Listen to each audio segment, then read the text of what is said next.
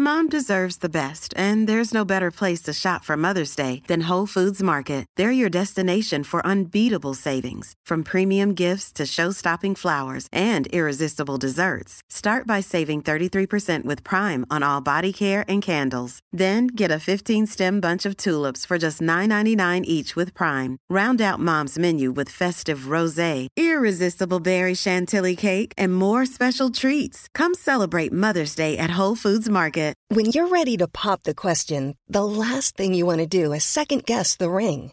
At Bluenile.com, you can design a one of a kind ring with the ease and convenience of shopping online. Choose your diamond and setting. When you find the one, you'll get it delivered right to your door. Go to Bluenile.com and use promo code LISTEN to get $50 off your purchase of $500 or more. That's code LISTEN at Bluenile.com for $50 off your purchase. Bluenile.com code LISTEN. I'm Sandra, and I'm just the professional your small business was looking for. But you didn't hire me because you didn't use LinkedIn jobs. LinkedIn has professionals you can't find anywhere else, including those who aren't actively looking for a new job but might be open to the perfect role, like me. In a given month, over 70% of LinkedIn users don't visit other leading job sites. So if you're not looking on LinkedIn, you'll miss out on great candidates like Sandra. Start hiring professionals like a professional. Post your free job on linkedin.com/people today. Det är väldigt stor skillnad mellan att jag vet och jag är nyfiken på. Och jag tror den, liksom, den lilla själv, eh, skillnaden och den nerven som finns i det otroligt eh, stor eh, påverkan på vad som händer omkring en, tror jag.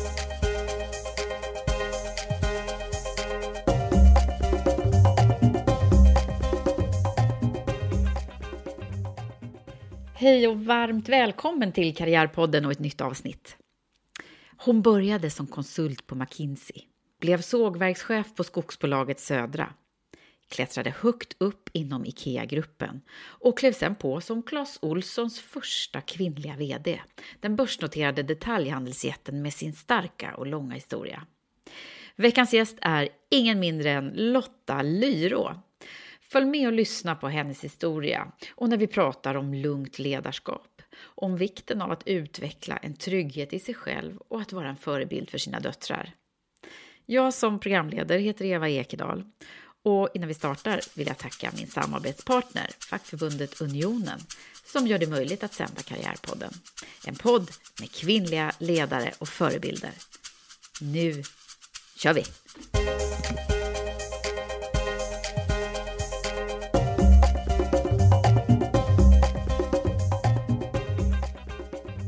Lotta Lyro, välkommen till Karriärpodden. Tack så mycket. Det är så roligt att få vara hos dig mm. på Clas Ohlsons fina nya kontor mm. på Sveavägen. Mm. Välkommen. Om man snabbt ska lära känna dig, om du skulle beskriva dig själv i en hisspitch liksom, med några få meningar, hur skulle det låta då? Nej, men jag är ju gift, eh, tvåbarnsmamma till två döttrar, hund och hästägare. Eh, och Ehm, en arbetsmyra eh, som samtidigt eh, jobbar hårt för att eh, träffa mina döttrar mycket och spela en viktig roll i deras liv. eh, I stall och på andra ställen då, eh, såklart. Eh, jag brinner för att utveckla eh, både människor och affärer eller verksamheter eh, och tycker att det är väldigt spännande med allting som har med kultur, värderingar och eh, hur människans kraft kan komma liksom, eh, kan skapa värde eh, i allt det här. Och det är det som du jobbar så mycket med. Men jag läste någonstans att du från början drömde om att bli någonting helt annat. Berätta. Nej, men jag var från eh, början helt övertygad om att jag eh, ville bli läkare. Får jag en chans till ett liv till så ska jag välja det nästa gång. Alltså, det är så. Vad är det som lockar dig? Nej men, nej, men det är ju... Dels så tycker jag att människokroppen är helt fantastisk. Eh, som eh, maskineri. Så, så att, eh, jag är lite fascinerad av det. Jag har alltid tyckt att biologi var jätteroligt i skolan och sådär. Eh, men sen också såklart den eh, väldigt vitala del som man som, som läkare spelar eller sjukvårdspersonal spelar. Min, min bror är sjuksköterska och hans fru också. Och man ser vilken enorm skillnad de gör i människors liv. Så att, eh, det är väldigt mycket drivet av det. Ja, men så blev det inte så. Nej, så blev det inte.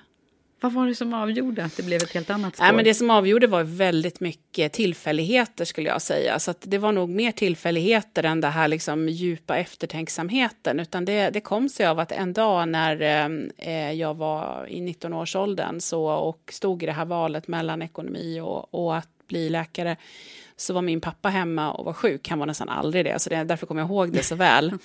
Och vi pratade om det här och, och, um, och, han hade ju varit ledare i princip i hela sitt liv, och, um, eller har varit det. Eh, och han, han sa då att nej, men man kan spela väldigt stor roll som, um, som ledare också i människors liv, i hur man agerar och vad man gör i olika lägen och så där. Och så, ja, så blev det så. Men väldigt mycket utifrån den dagen faktiskt. Oh. Tänk, och det, det där är såna ögonblick som mm. man kan komma ihåg, att mm. det var då man tänkte lite annorlunda. Jo, men jag, men jag tror också det är väl också en insikt på något sätt att det som sker eh, är ju oftast väldigt mycket en konsekvens av eh, Eh, vad som sker i, i såna här eh, punkter då, eller vad man ska kalla det. Och jag tror mitt liv har varit väldigt mycket så också. Jag har haft jag har inte haft så mycket plan kring min egen karriär och utveckling utan det har varit mer en konsekvens av att jag mött människor som har inspirerat mig och som har betytt någonting på riktigt. Eh, jag, har haft möjlighet till roliga uppdrag och så har jag liksom mer följt det än någon typ av vision och idé om exakt vad jag vill bli. Mm. Eh, så så jag tror att det är lite så mitt liv har varit generellt faktiskt. Det är ganska få i, som har varit med i Karriärpodden av alla de här 140 avsnitten som, mm. som faktiskt säger att de har liksom planerat mm. sin spikraka linje. Mm. Och det verkar vara så med dig också. Men där mm. hamnade du på Handels då. Mm. Ganska, eller det var direkt då. Uh, hur var det då? Ja, men det var väl en, vad ska jag säga, en, en resa för mig personligen. För jag, jag kom ju från landet då kan man säga till, eh, till storstan och till en miljö som på vissa sätt var lite ny för mig. Eh, och eh, det tog ett tag innan jag hittade mitt gäng och sen hittade jag några andra från landet. Mm. och vi blev ett gäng som eh, umgicks ganska mycket och ett par av dem är mina allra närmaste vänner eh, idag fortfarande. Eh, sen valde jag ju Handels mycket för att eh, jag hade uppfattningen om att det var där de bästa lärarna var. För mig har det alltid varit viktigt att försöka få ut så mycket som möjligt av saker och ting. Och jag tänkte att om lärarna är så där bra och miljön är så där bra, då kommer jag, då kommer jag ha roligt och jag kommer lära mig massor. Um, så därför blev det det. Då. Så därför blev det mm. Mm. Och sen har det ju varit en spikrak karriär kan man ju, det är många som, som pratar om, om det när man tittar på din, ditt CV så ser det ju liksom väldigt bra ut. Ja, jag vet inte vad man... För mig har det varit... Det som jag... Gåvan för mig har varit att jag har fått möjligheten att jobba med så många olika saker. Mm. Eh, för att om jag tittar på många andra som kanske leder detaljhandelsföretag så har man kanske en mer traditionell detaljhandelsbakgrund. Men jag började ju min resa efter Handels gjorde jag några traditionella konsultår, höll jag på att säga, mm. eh, och som jag såg mer egentligen som en, en vidareutveckling av skolan faktiskt. Och det, det, det har jag nytta av än idag, så jag är väldigt glad för. Men sen hamnade jag ju i skogsindustrin. Mm. Efter det. Hur hamnade du där då? Nej, men jag hamnade där därför att jag jobbade mycket med, med eh, den typen av projekt eh, när jag jobbade som konsult. Eh, och jag följer lite grann för det här med känslan av saker och ting som var på riktigt ett träd som de planterar och sen så växer det i, i eh, kanske 60, 70, 80, 100 år ibland beroende på lite grann när man avverkar. Eh, och sen blir det till hus eller eh, böcker eller någonting annat. Och jag, jag fascinerades av den här vad ska jag säga, kopplingen mellan jord, skog och Eh, att vi sen kunde använda de här lärarläggen. Jag tyckte att det var väldigt roligt. Att det blir liksom en, en produkt. Ja, och att det är så mycket historia i allt det där. Det var liksom på ett djupare plan tyckte jag att det var jättespännande. Och dessutom så, när jag var konsult i de här projekten så var jag väldigt mycket ute på fabriksgolvet. Jag upptäckte ganska snabbt att den här dialogen med medarbetare och att jobba tillsammans och dra nytta av kompetensen som fanns där och mer själv stå för kanske att ställa frågorna, sätta strukturen, få dem att liksom komma samman. Jag älskade den rollen. Jag tyckte att det var jätteroligt och jag trivdes i liksom eh, skyddsskor, hjälm och jeans snarare än den blanka kostymen. Aha. Så att jag tror att det var liksom att jag kände som att men det här känner jag mig hemma i. Och därför så blev det liksom att jag gjorde då sex år eller vad det var i den miljön. Var är det du är uppvuxen någonstans? Jag är uppvuxen, jag har flyttat runt ganska mycket. Ja. Men jag är ju östgöte då, om man ska eh, liksom, sätta mig någonstans på kartan. Mm. Just det. Och hur kom det sig att ni flyttade lite då och då? då? Min pappa jobbade inom eh, Handelsbanken när han var yrkesverksam och där byter man kontor. Eh, och växer den organisationen på det sättet. Så, så ni flyttade med bankkontoren? Flyttade med. ja, exakt. Okej. Okay. Vad har det här betytt för dig, tror du? Nej, men jag, jag tror, jag brukar säga det att, att det är ganska många gånger i livet som jag har klivit in i ett klassrum och inte känt någon. Eh, och eh, det är klart att när man är liten så är det otroligt jobbigt och väldigt smärtsamt och det kan man aldrig ta bort. Eh, men samtidigt så gör det att jag väldigt tidigt kände på hur det var att stå själv. Eh, och eh, det är klart att det är någonting som jag har nytta av varje dag där jag är nu att jag vet hur man står själv utan att bli eh, rädd. Mm. Sådana som har flyttat mycket brukar ju också kunna säga att man blir bra på att anpassa sig och se liksom olika situationer och människor. Är det sånt som du också mm. kan ja, men det, det, tycker jag absolut. Man läser situationer och sådär. Men, mm. men jag tror att det är så himla viktigt när man pratar om det här att man inte tar bort hur jobbigt det var. Mm. Att man också på något sätt ger det ett erkännande. För alla de här rationella skälen till hur det har bidragit till att man är idag, de är ju såklart sanna. Men jag tror också liksom smärtan, mm. tårarna av att lämna sin bästa kompis, ja. det där bär man också med sig. Och, och jag ser inte det nödvändigtvis som någonting som är negativt, utan jag ser det som en tillgång också, för det mm. gör att man kan relatera till andra människors smärta och sorg. Ja, just det. Det är någonting som du kan dra nytta av i ledarskapet. Ja. Men då måste man känna det själv och komma ihåg att man känner det. Mm. Det här, eh, de första liksom riktiga ledarjobben, de kom där då på, mm. på Södra. Mm. Eh, vad, vad, vad har du för några minnen av den tiden kring ledarskapet? Nej, men jag har väl... Eh, jag har väl otroligt mycket positiva minnen till att börja med av det, för att jag fick chansen. Eh, och, och um, det är ju liksom en röd tråd genom livet. Man ska komma ihåg det också, att det är ju människor som har gett den chansen. Eh, och det var människor som väldigt tidigt där gav mig chansen att leda ganska stora utmaningar. Eh, Hur gammal och, var du då, ehm, då? Jag var ju under 30, strax under 30. Eh, och um, återigen så var ju inte, jag var ju ekonom, hade varit konsult, jag hade ju inte vuxit upp i skogen eller vuxit upp på sågverk, utan jag var ju lite ett annorlunda djur. Och jag tror det jag lärde mig då var ju lite grann att eh, mitt sätt att leda måste komma från att återigen ställa frågorna, eh, få ihop människor, ge förutsättningar snarare än veta exakt hur man ska ställa in sågen. Eh, eller vad som är det bästa sättet att avverka, för det var ju andra som kunde det bättre än vad jag kunde. Och det tror jag var en sån otroligt viktig viktigt utvecklingssteg för mig i ledarskapet att förstå att man, man behöver inte kunna allting. Det andra kan hantverket, men jag kan bidra med hantverket i att leda utan att kunna det andra i detalj. Mm. Sen lär man sig fantastiskt mycket på vägen, men man behöver inte i början kunna allt det där.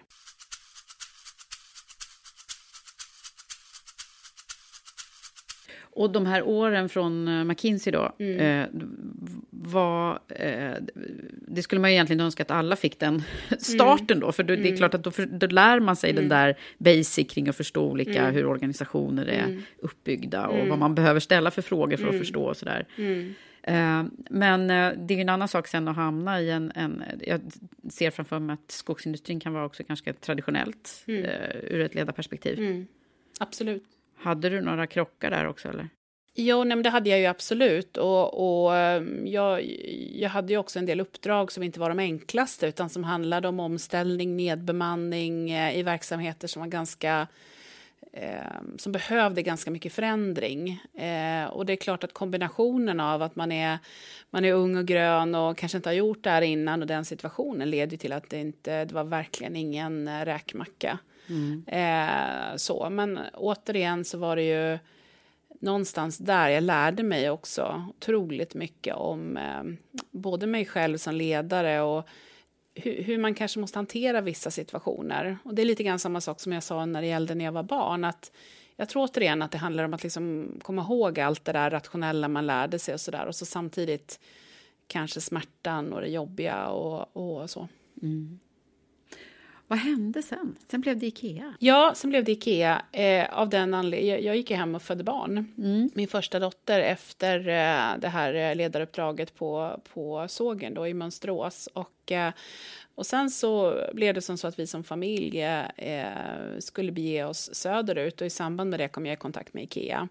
Och Ikea skulle då bygga upp en verksamhet som skulle vara en, en typ av stödorganisation till leverantörer som ville växa med bolaget, både vad gällde kunskapsöverföring och finansiella medel och sådär. Och där blev jag anställd. Så att jag kom in i Ikea via industrigrenen då kan man säga. Ja, ah, just det. Så det, var ju, mm. ja, det, finns liksom, det finns ju röda trådar i alla CVn brukar jag säga. Ja. Men det gäller då, ibland så är det ja. liksom, man behöver hitta vad det är som har gett det ena. Eh, Exakt. Och det är ju också bra, tycker jag, att tänka när man, när man tänker på vad man, alltså de som är yngre som ska bygga sitt CV, så att säga. Att man, det behöver inte vara en, en autobahn, liksom, utan det kan vara lite kringelkrokar och det ena leder till det andra. Jo, men lite så. Jag tror också att inte alltid tänka i stereotyper, utan om jag tittar på min egen profil då, så vilar den ju egentligen på en, eh, vad ska jag säga, en passion och, och en erfarenhet inom industri, basindustri, råvara i skogen då, som jag fortfarande när genom att jag sitter i SCAs styrelse. Mm. Otroligt glad för det.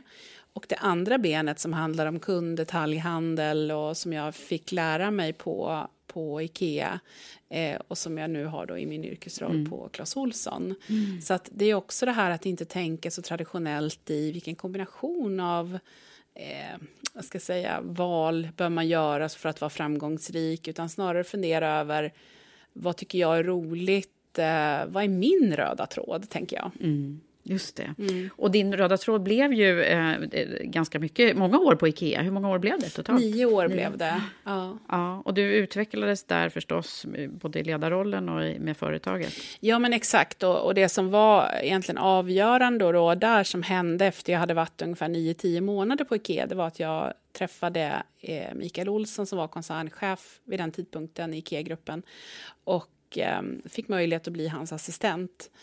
Eh, och det var ju en... Eh, jag trodde först inte att eh, det var sant riktigt faktiskt när det hände. Eh, nej, berätta, vad, hur gick det till? Nej, nej, men det var ju mer att jag, jag hade, fanns inte på min karta. Och ehm, dels med den att jag hade varit så kort tid i bolaget, att jag hade den bakgrunden jag hade. Eh, jag var ju liksom ingen varuhuschef som hade lärt mig allt i hela systemet. Nej, för det är det klassiska i vanliga fall. Ja, men det får man nog säga att det är, liksom, mm. att man kommer med från den världen. Och jag kommer från ett annat håll. Så att återigen, jag hade liksom inte sett mig själv i det ljuset alls. Och, och sen så fick jag möjligheten till det här och det var ju såklart en fantastisk skola, både i att jobba med Mikael som ledare, som varit en av mina absolut viktigaste förebilder eh, i ledarskapet. Eh, och sen få möjligheten att överblicka eh, liksom den fantastiska eh, värdekedja som Ikea är från skog till shoppingcenter, höll jag på att säga. Liksom. Just det, för då får man ju liksom helikopterperspektivet ja. på en gång. Ja. ja. Spännande. Mm. Och sen så hamnade du i Holland också, fast det kanske var betydligt ja, senare? Ja, det var då i samband med mm. det första gången. Vi bodde i Holland två gånger. Första gången när jag var vd-assistent mm. och sen så eh, mina sista år också då när jag var ansvarig för, för utveckling eh, globalt eh, mm. satt jag också i Holland. Och den starka Ikea-kulturen, ska, ska du få eh, berätta vad är den? Vad, vad, handlar det om? Nej, men I grunden handlar det ju väldigt mycket om, återigen tillbaka till det här att, att liksom man låter hjärtat vara med hos människor. Att lite grann känslan av att ingenting är omöjligt, eh, det mesta är ändå ännu ogjort som Ingvar själv eh, mm. har sagt och så. Att det, det är det som är själva grunden. Och sen en otrolig, eh, vad ska jag säga, fokus på att hela tiden koppla ihop eh, fabriksgolvet och kunden och hitta lösningar som gör att det blir så bra som möjligt. Mm.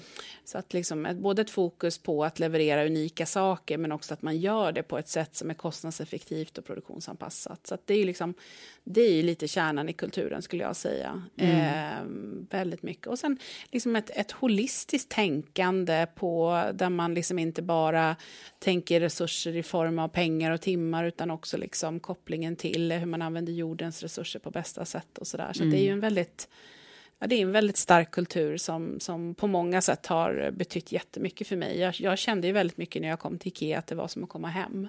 Ja, det Ja, var så. ja. Och det är många som pratar om det där. Och jag Mm. tänker så här, det måste ju handla någonting om det, liksom det personliga eh, Mm. i, i, det stora bolaget som ändå blir väldigt personligt. Som ju det, det, man har hört om, Mm. Ja. om Ingvar och så, att det var det som han lyckades med. Nej, men jag tror också att det handlar om att det är väldigt få barriärer mellan människor. Jag uppskattar ju det här informella ledarskapet med inga kostymer och slipsar och dräkter och så höga hästar utan att man är egentligen eh, människor allihopa men i lite olika roller.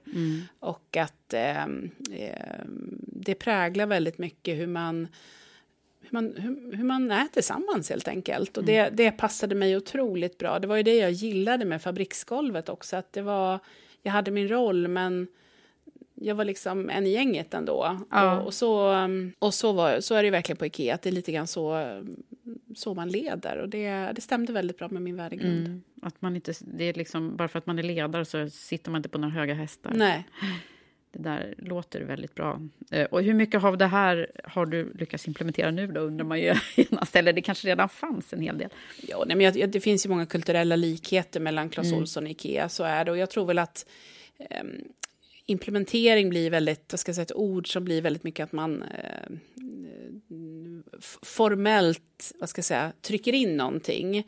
Jag skulle säga att anledningen till att jag kände mig så hemma på Ikea var att det stämde väldigt bra med mina egna värderingar. Och det är klart att jag leder ju Clas Ohlson eh, med de värderingar jag har. Och så, det, det driver vad jag gör och vad jag tycker är bra för bolaget och, och vad som utvecklar organisationen.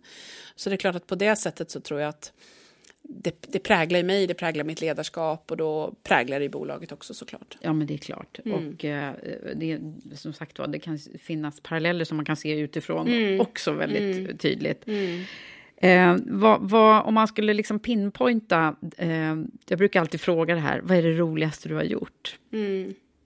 i din karriär? Och så får du inte säga det du gör nu. Nej, inte det jag gör nu. Nej. Ehm. Oj, det finns så himla många guldkorn. Men jag, jag, jag tänker nog så här att eh, jag, jag tycker att utvecklingssamtal är väldigt roligt. Eh, och jag tänker genom åren så många utvecklingssamtal man har haft med olika människor. Och jag slås alltid av de personöden eller de historier man möter i de samtalen. För att för mig handlar de samtalen väldigt lite om liksom, eh, KPI-uppföljning och annat. Det gör man ju också. Men det handlar ju framför allt om att förstå hur kan jag få den här människan att blomma ännu mer. Eh, och eh, det är en otrolig rikedom man får i de, eh, av alla de historier som man, man får berättat för sig och alla de samtalen som förs där. Jag tror att det är... Eh, ja, Det är den här eh, läkarådran i dig som lite... Ja, nej, men, nej, men jag, tror, jag tror att det är fascinationen kring människan. Eh, men också liksom förståelsen för att ibland så kan det vara eh, den här ryggsäcken man kanske har med sig personligen som gör att jag inte allt, eller liksom individer inte kan eh, alltifrån hantera möten på ett speciellt sätt eller alltså kopplingen mellan eh, performance på jobbet och sin den personliga historien. Den är min erfarenhet att den oftast är väldigt, väldigt stark. Och en viktig del av ledarrollen är att förstå den kopplingen och hjälpa till att så att säga lösa upp de hinder eller de barriärer som finns där. Det är nog väldigt eh, mycket av ledarskapet som egentligen handlar om att förstå hur människor fungerar.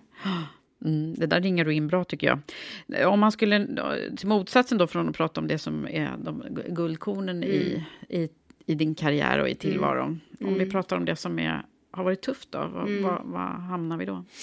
Nej, men det är ju allt ifrån den situationen som jag beskrev tidigare som jag hade på, på eh, sågverket i, i Mönsterås och den processen vi gick igenom. Och det var, det var ju ledarskapsmässigt otroligt utmanande och väldigt utmanande för mig personligen på alla plan. Eh, och ehm, sen jag är fortfarande helt övertygad om att det var absolut rätt saker vi gjorde. Så att det är ju inte tu tal om det, men det var ju smärtsamt. Eh, och eh, ja, som sagt var, det, det, det, liksom det är också... Om, om man tror att det är... Ehm, för mig är det viktigt att göra det som är sant på något sätt. Det som kommer att, det som är rätt för verksamheten. Um, och, och, då innebär det ibland att man måste göra saker som inte är bekvämt, som inte är lätt, som inte är populärt. Uh, men i längden så gör det att man på något sätt är sann till sin egen övertygelse. Mm. Uh, och, och, ja. Hur hanterar du det själv då? Det känns ju som du har väldigt mycket liksom, empati mm, i dig. Absolut. Uh, hur, har du några sätt att hantera det här? När det liksom, man, att du känner mycket och mm. sen ska man också göra de där mm. ibland väldigt jobbiga sakerna. Nej, men jag tror att jag försöker att eh, eh, skilja lite grann på eh, skälen till att man behöver göra vissa saker. Den, den affärsmässiga logiken, anledningen att göra det som för mig är sant i relation till min övertygelse. Eh, och sen kan man göra det på olika sätt. Jag tror till exempel eh, neddragningar eller omställningar som var det jag gjorde på Mönsteråssågen och som även vi står inför här på Clas Olsson tror jag att man kan göra med väldigt mycket empati. Mm. Eh, och eh, göra på ett bra sätt och på det sättet att det ändå blir en så bra process det kan bli. Eh, så att jag försöker använda, eh, rikta empatin i den riktningen kan man väl säga. Mm.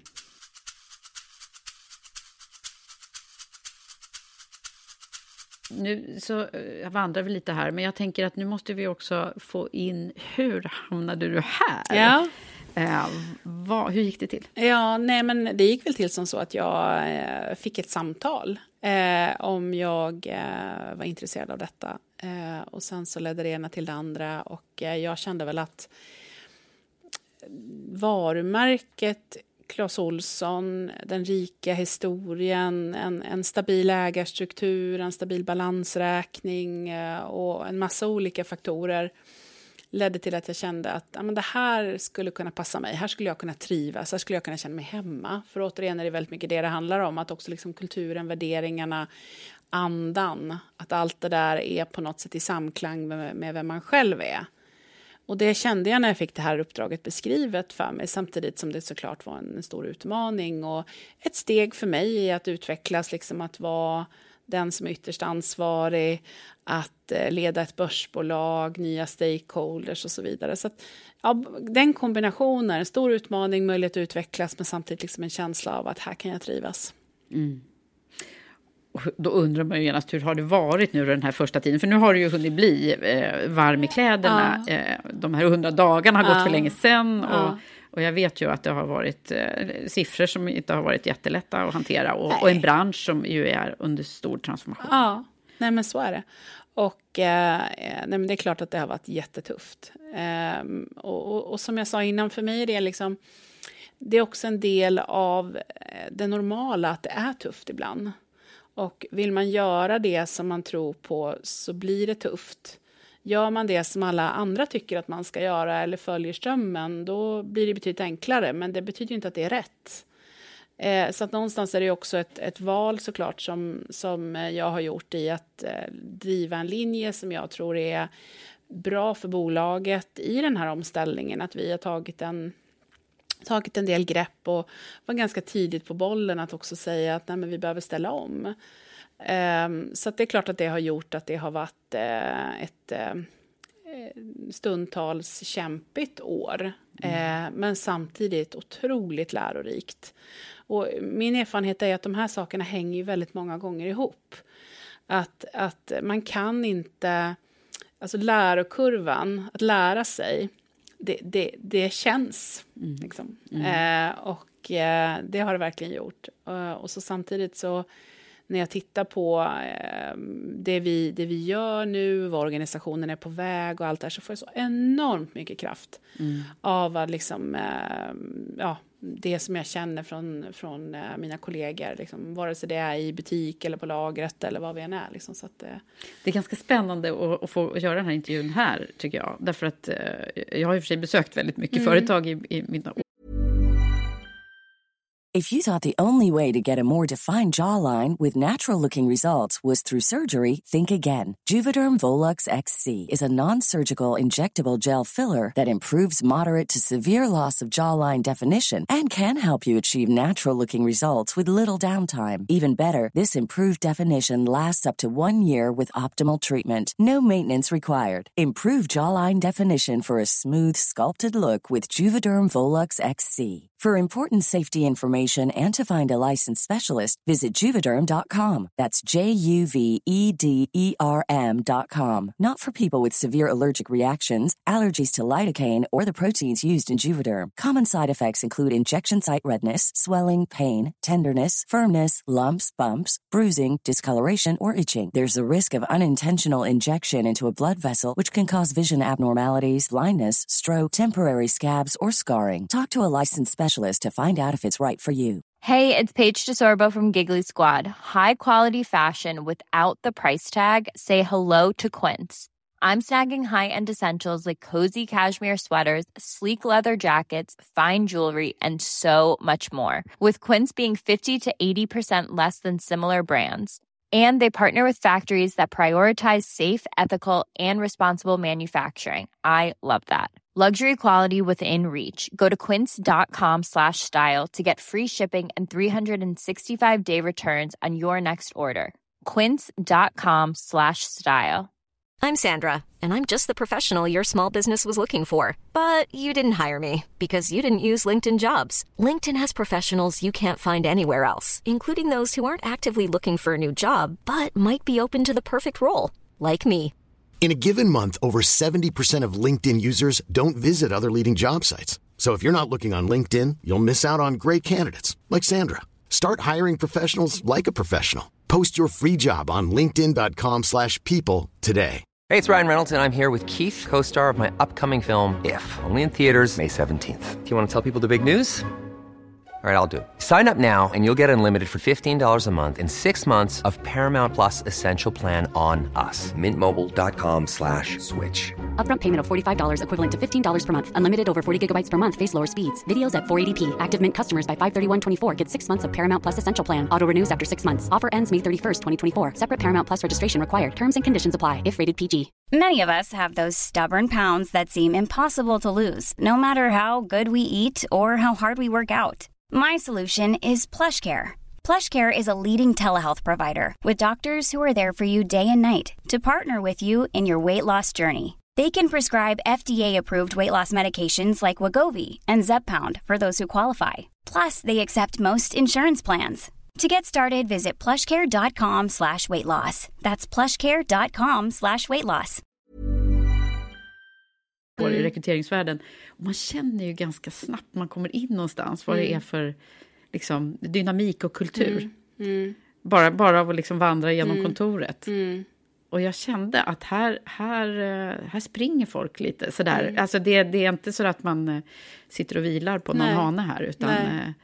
Eh, det var en dynamik när jag kom in här. Ja, nej, och det, har, det, det tror jag är en jätteviktig del av mitt sätt att leda också. Att man, man måste liksom känna lite sense of urgency. Mm. Att, att liksom, här, är det, eh, här finns det lite nerv helt enkelt. Jag tror mm. det är en viktig drivkraft för utveckling.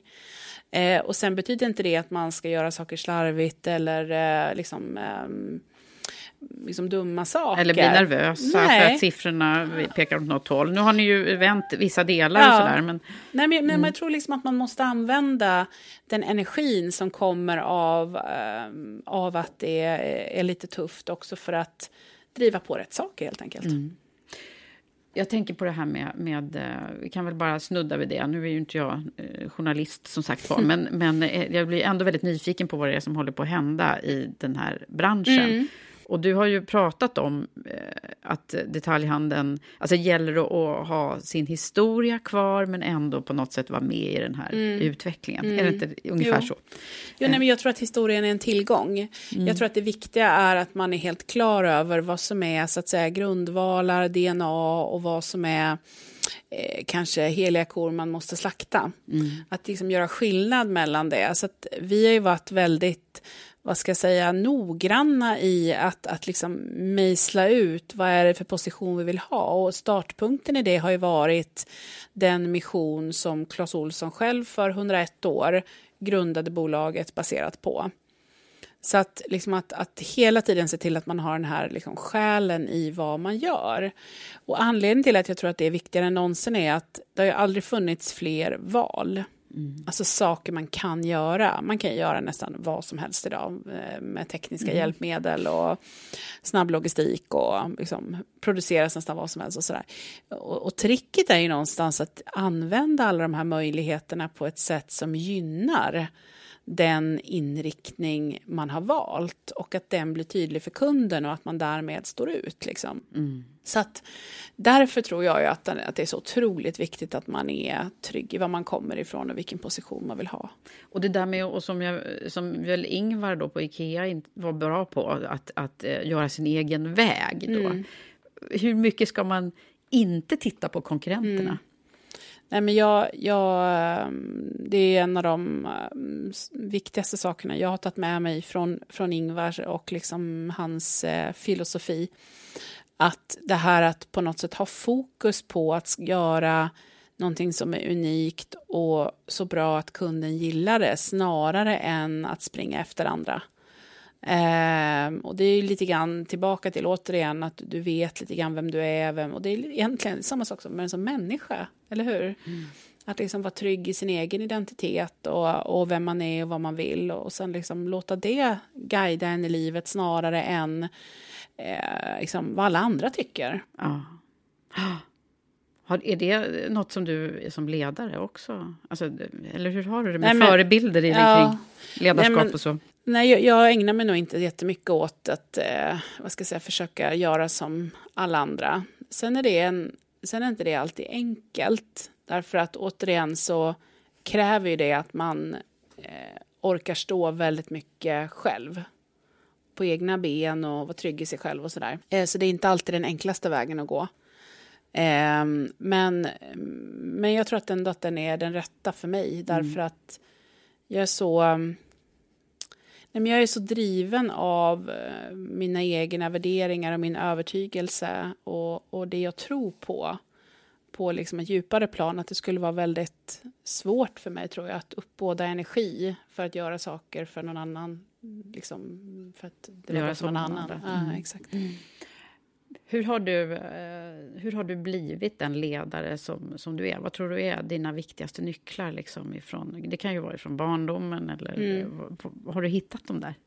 Nej, men jag tror att det handlar väldigt mycket om eh, alltså det här att varje människa är en produkt av sin historia. Så är det. Eh, och däremot så tror jag inte att det är så här, ja, det är fram till man är 10 år eller 15 nej, eller 20. Nej, det händer lite Utan jag tror att det är per idag.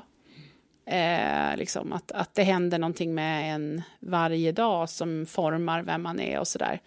Eh, och sen, så det tror jag är det ena. Sen det andra är väl att jag, jag reflekterar ganska mycket eh, kring varför saker och ting sker, varför jag gör som jag gör, vad gick bra, vad gick mindre bra och försöker liksom att eh, aktivt göra det. Det roar mig en del faktiskt. Mm. Eh, och jag har hur gör du det då? Eh, nej, det, alltså mycket sker det tillsammans med hunden när man är ute och går.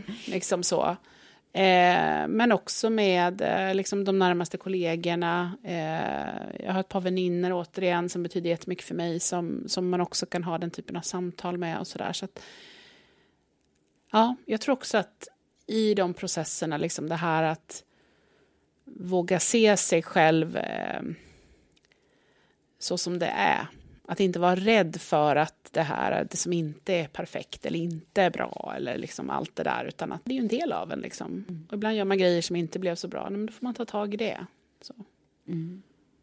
Ja, det är härligt att höra, för att man, liksom, man lär sig ju så länge man lever. Mm. Så det, man blir aldrig färdig heller, hur? Nej. Vad, vad, eh, vi, vi, brukar prata rätt mycket, i Women for Leaders pratar vi väldigt mycket om någonting som vi har ringat in som det moderna ledarskapet. Mm. Eh, alltså det ledarskap som vi tror kommer att vara det som man behöver göra mer av i framtiden än mm. vad vi har gjort historiskt. Mm. Vad tänker du när du hör det moderna ledarskapet? Men för mig är det ju eh, väldigt, handlar det väldigt mycket om att man är eh, vad ska jag säga, trygg i vem man är trygg i sina egna värderingar, man vet vad man står för. Så det tycker jag är en, en viktig del. Sen en annan del tror jag är det här, eh, vad ska jag säga, ett ganska prestigelöst förhållningssätt till eh, både eh, sig själv, och andra människor och sådär, men också i affärssammanhang.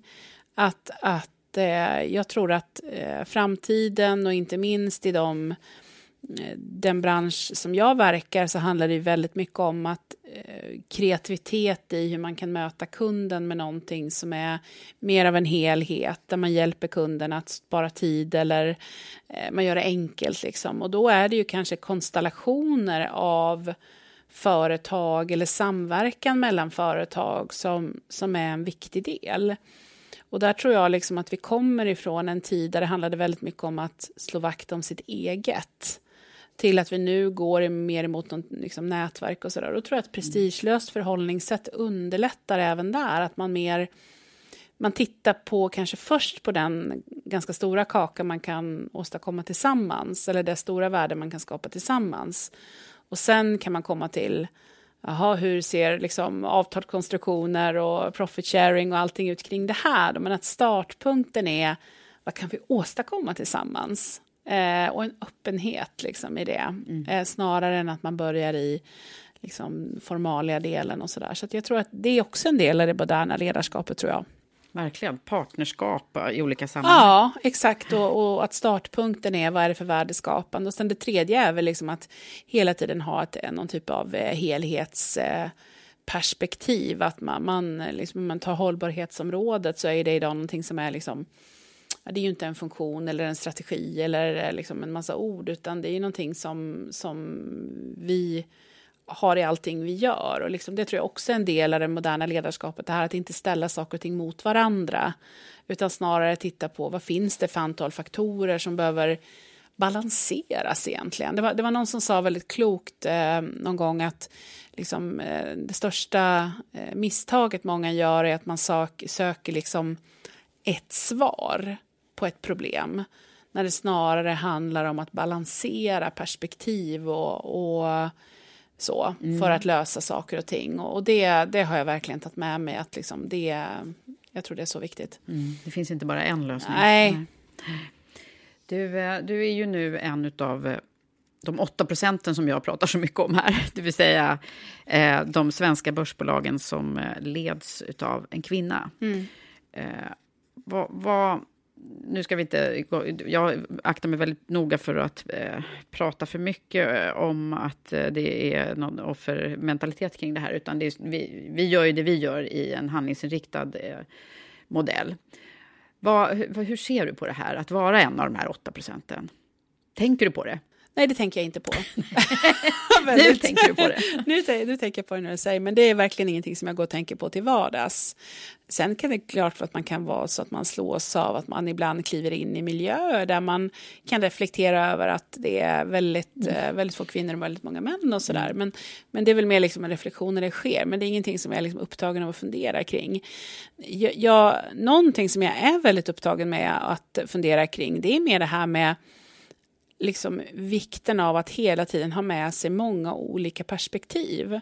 Om jag tittar på Clas Olsson till exempel så har vi absolut saker fortsatt att göra när det gäller eh, en, en bättre balans mellan kvinnor och män. Vi börjar i koncernledningen få nu en eh, ja, en balans som är bra, där vi har i princip en 50-50 och där vi också har bra balans på liksom de riktigt tunga affärsrollerna, vilket eh, jag tycker är nog så viktigt.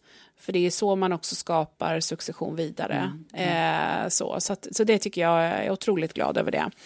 Men däremot har det skett en förändring sen du kom in? Ja, för mig har det varit jätteviktigt mm. att, och varit ett målsnöre lite grann att komma dit. Och, och nu har vi just tillsatt en, både en inköpsdirektör som är, som är kvinnlig och en, en kvinnlig finlandschef. Och med det så liksom känner jag att vi är på banan, vilket känns kanon. Heja, eh, säger jag. Vad sa du? Heja, säger jag. Ja. Mm. Men sen den andra delen är ju liksom att, att eh, det finns ju så många andra delar av mångfaldsbegreppet där vi har jättemycket att göra. Och det är liksom som, den resan eh, behöver vi nu accelerera. Så att jag tror liksom att det, det av den anledningen att vi kommer inte få ut vår fulla potential affärsmässigt om vi inte eh, får en större mångfald. Mm. eh, när det gäller de delarna. Så att. Du sa att du var i miljöer som ibland, och det Mm. kan jag tänka mig historiskt sett också Mm. att det har varit så när du Absolut. kom in på stora kan jag Ja. tänka mig och så. Södra. Mm. Södra, förlåt. Ja. Eh, vad, hur, har du, har du, hur har du agerat? Har du några tips och, och så om eh, hur du har liksom lyckats navigera i den här miljön? Men, men startpunkten för mig har ju varit väldigt mycket, som jag nämnde innan, den här känslan av att eh, när man kliver in i klassrummet i en ny klass eller man var själv på skolgården, Eh, det är klart att det gör ju att man på något sätt eh, kanske är rustad eh, för en del av de eh, eh, sammanhangen då. Eh, så så att det, det är väl en liksom startpunkt i att jag är ganska trygg i mig själv. Eh, vilket jag har haft nytta av. Och jag tror det, det är väl mitt grundtips egentligen. Att, att jag tror att jobba med sin egen trygghet. Eh, så, så att man inte heller... Eh, jag tror att det finns en risk om man inte känner sig trygg. Att man också... Eh, det blir väldigt mycket hjärnspöken. Och de i sig kan konsumera väldigt mycket energi. Utan att eh, är man trygg i sig själv och, och man kan liksom se nyktert på saker och ting så är man också bättre rustad. Och hur blir man trygg i sig själv då undrar jag. Men Ja. du, du har ju förstås jobbat med det här då Ja. under en tid. Men... Ja, Nej, men jag tänker också att jag försöker ju, jag har ju två döttrar, en som är sju och en som är elva. Och eh, för mig så, jag försöker låta kraften gå till eh, att bygga dem så gott jag kan. Jag är otroligt ödmjuk för det såklart, liksom allt vad föräldraskapet innebär. Men jag mm, verkligen för skapa, jag försöker skapa andra unga flickor eller tjejer eh, liksom i olika åldrar som jag har runt omkring mig. Och, och i också det försöka öppna alternativen kring eh, vad man kan bli, vem man kan vara, hur man kan göra saker och sådär. Så att eh, det, det börjar ju så himla mycket där. Så att jag försöker på någon typ av personligt plan jobba med det som är nära mig också. Så att det inte bara i strukturer och lägga till rätta och på jobbet och sådär. Utan eh, jag njuter otroligt mycket av att se eh, i stallet, tjej, stalltjejerna. Eh, och liksom den här tydligheten som, som det ger att faktiskt eh, föra en häst framåt på rätt sätt och ha kontroll. Och, eh, jag tror det är ett exempel på någonting som gynnar väldigt mycket eh, den här utvecklingen. Och vi behöver skapa fler sådana miljöer. Ja, det, alltså det är så roligt. Jag ler ju nu när du pratar om för att jag, jag har små, så många gäster i Karriärpodden som är har varit i stallet Ja. eller är hästtjejer Ja. av olika anledningar. Ja. Så det, och det är, ju, det är ju erkänt att, att det är en, en, en faktor där. Men det är spännande ändå att, att... Ska vi skicka här kanske fler till stallet, undrar jag, i Ja, början. men det som är intressant med det är ju att det uppstår ju också... Eh, det är därför jag tror liksom det här att skapa sammanhang där man ger förutsättningar för att nära det här. För det är ju samspel. Jag är ju inte själv ridtjej då, ska man ju veta. Nej, okej, utan jag är häst. ponnymamma. Ja.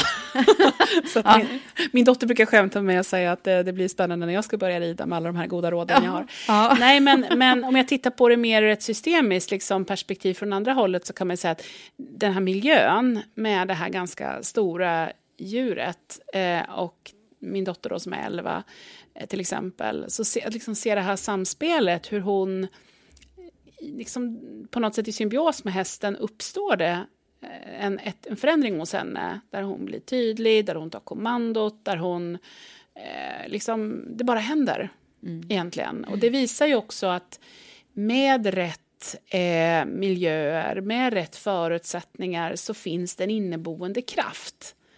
Och det handlar ju om att frigöra den kraften. Där liksom, det, det är där det börjar. Och, och där liksom kan jag göra skillnad som, som ponnymamma och mamma och, och eh, bonusmamma, eller vad säger jag inte bonusmamma, men eh, gudmor och allt möjligt. Så. Eh, men jag tror också att det är lika viktigt på, på jobbet eh, och, och vad man än är egentligen, att fundera över det. Hur kan jag skapa förutsättningar där den här eh, potentialen frigörs och kraften kommer och så. När du var eh, liten, Ja. var du så här då också? Så att du hade den här kraften och tydligheten? Eller är det någonting som har vuxit? Nej, det har absolut vuxit. Men jag, jag minns en, en sak som jag bär med mig. Det var, jag fruktansvärt dåligt bollsinne överhuvudtaget. Otroligt dålig på, på alla typer av eh, sporter utom att promenera och lyfta lite skrot ibland. Men eh, jag spelade i alla fall handboll eh, på högstadiet och jag var ju urusel. Eh, och eh, till slut så blev ju alla andra så bra att det var liksom svårt att liksom ha mig i laget. Men då kommer jag ihåg, jag tror det var i åttan eller något liknande, så sa tränaren så här till mig att nej men, men Lotta, det, jag vill ändå att du följer med för att du är eh, du är en så viktig kugge i laget ändå, sa hon till mig. Och det var en sån här grej som jag bar med mig. Att nej men, okej, jag bidrog visst ändå med någonting annat. Så jag brukar tänka ibland så här att ja, men det kanske var att jag gjorde de andra bra då. Genom att, ja, vad jag nu gjorde liksom. Peppa så och Ja, heja. lite Mm. så. Så att det är klart att någonstans har det väl funnits en, eh, liksom hela tiden ett intresse och, och en, eh, vad ska jag säga, en energi hos mig. Att, eh, ja, bidra i de här sakerna.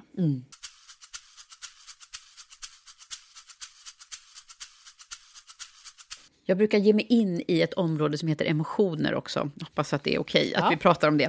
Och då eh, så, så brukar jag fråga, vad är det som gör dig riktigt, riktigt arg?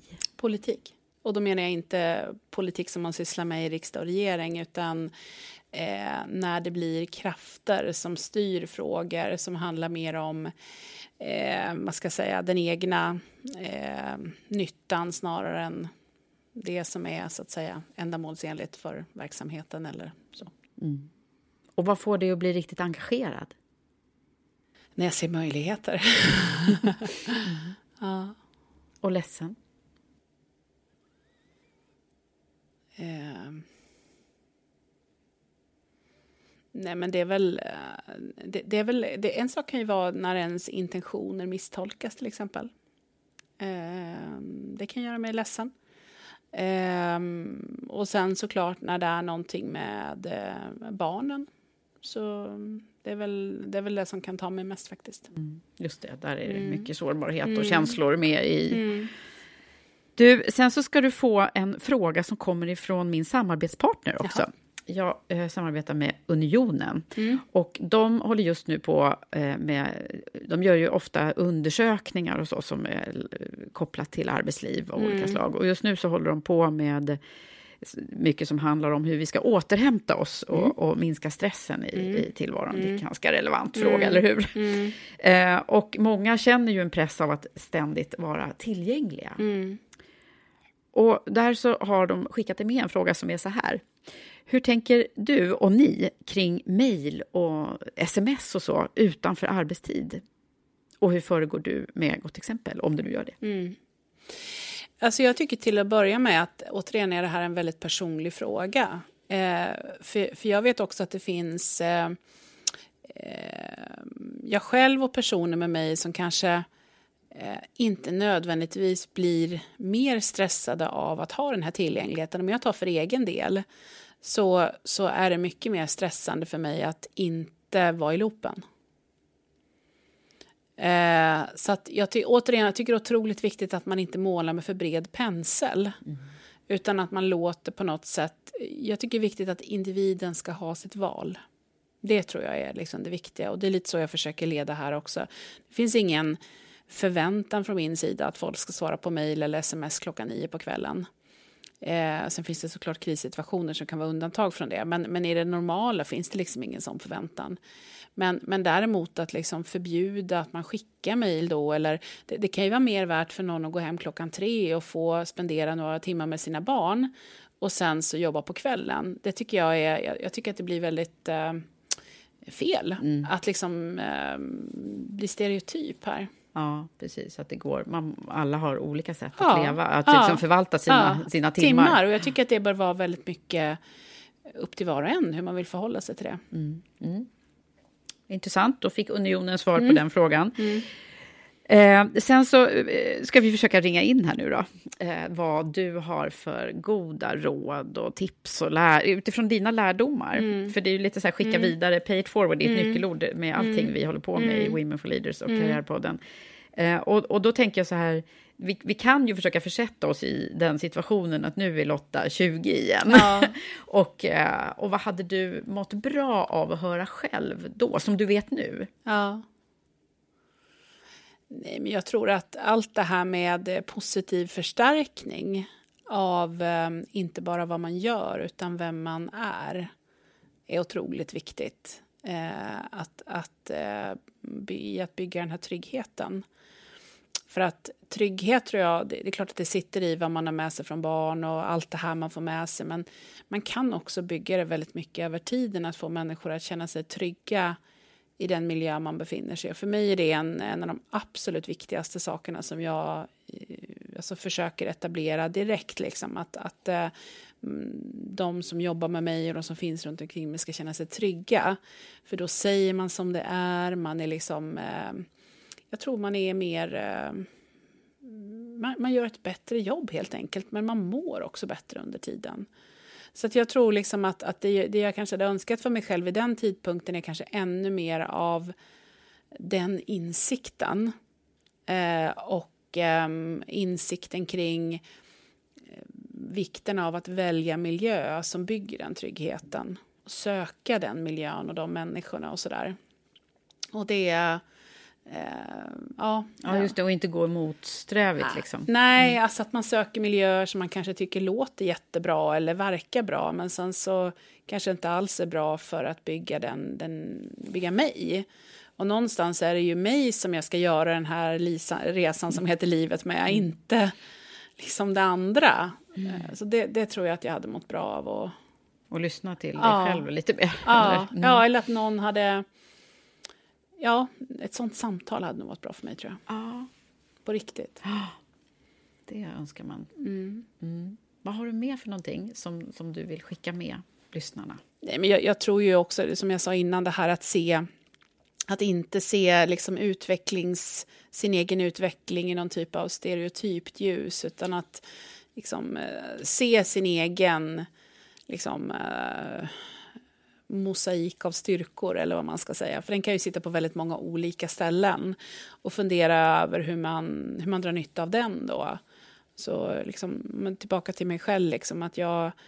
Det är väl kanske inte jättevanligt med kombinationen av detaljhandel och skog. Men, det är men du hittade en koppling ja, där. Ja, exakt. Och det var jag, jag gillade ju det och gillar båda. Och, och det funkar ju liksom sådär. Så att man inte stirrar sig blind på att det måste vara på ett visst sätt. Liksom. Jag tror det är otroligt viktigt. Utan gå med energin, gör det som är roligt liksom, och som är som, som betyder någonting i liksom, hjärtat och magen och som inte bara rationellt verkar rätt. Liksom. Det tror jag är så. Mm. Och om man skulle ge något råd till dem som är kanske i början på sin ledarkarriär. Mm. Har du något sånt där ledarskapstips? Nej, men jag tror det är väl tillbaka till det här att vara... Att, att se nyfikenheten som sin största tillgång. Att det är liksom startpunkten för att, att um, kunna sen omge sig med rätt människor, rätt förutsättningar och allt det här. Att om jag är nyfiken på mig själv, mina egna styrkor och svagheter, jag är nyfiken på vad som behövs. Eh, jag är nyfiken på vad vi har men vad vi saknar. Liksom att, att låta det, liksom, eh, för i nyfikenheten ligger också för mig att inte, att inte veta allting. Utan att man är på väg mot att bygga sin bild av någonting. Jag tror det förhållningssättet är väldigt stor skillnad mellan att jag vet och jag är nyfiken på. Och jag tror den, liksom, den lilla själv, eh, skillnaden och den nerven som finns i det är otroligt eh, stor eh, påverkan på vad som händer omkring en, tror jag. Aha. Och då tänker jag genast att det har säkert en väldigt stor påverkan på vad som kommer att hända med Clas Ohlson, tänker ja. jag. Eh, för att eh, det är väl säkert en väldigt viktig faktor ja. att, att, behålla den där nyfikenheten. Ja. Eh, och öppenheten för vad som liksom komma skall. Ja, och det, jag måste säga att det är också eh, det fantastiska med att jobba i ett bolag som har den här entreprenören långt bak i historien. För jag tänkte, är det någonting som Clas Ohlson var så var han ju nyfiken. Mm. Så att det finns ju också liksom en näring från vårt arv och vart vi kommer ifrån. Och i den andan som jag vill verka också. Mm. Och du är deras första kvinnliga vd på Clas Ohlson. Ja. Sen, jag läste den fina historien som fanns ja. här ute i foajén, ja. eh, där man kunde följa år efter år. Ja. Och nu sitter du där, eh, högst upp. Ja, roligt Lotta det var att få träffa dig och prata med dig. Otroligt givande. Mm, tack så mycket. Tack Lotta och stort lycka till. Hoppas att du som lyssnat fick riktigt mycket i dig och blev inspirerad, för det blev jag. Och tack för att du lyssnar och följer och hejar på både Karriärpodden och Women for Leaders. Det betyder så mycket. Till sist vill jag rikta ett tack till min samarbetspartner Unionen, ett fackförbund för privatanställda tjänstemän. Läs mer på unionenopinion.se eller följ Unionen Sverige i sociala medier. Ha det nu riktigt bra så hörs vi snart igen. Hej så länge!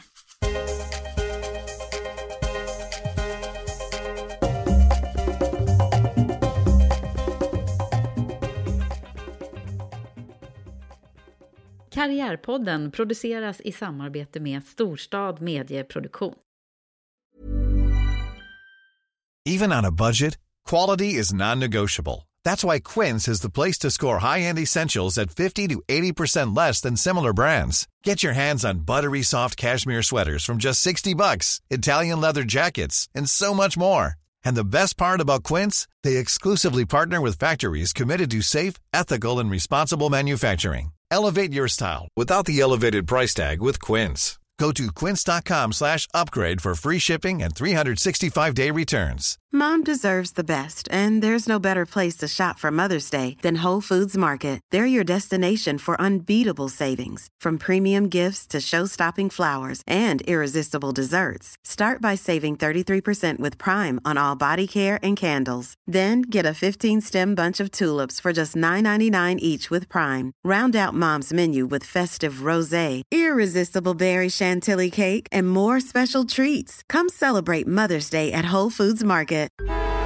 Traffic jams, tailgating, pileups. Ugh, the joys of driving. How could it get worse? The federal government wants to have a say in what you drive. That's right. The Biden administration's EPA is pushing mandates that would ban two out of every three vehicles on the road today. Don't let Washington become your backseat driver. Protect the freedom of driving your way. Visit EnergyCitizens.org. Paid for by the American Petroleum Institute.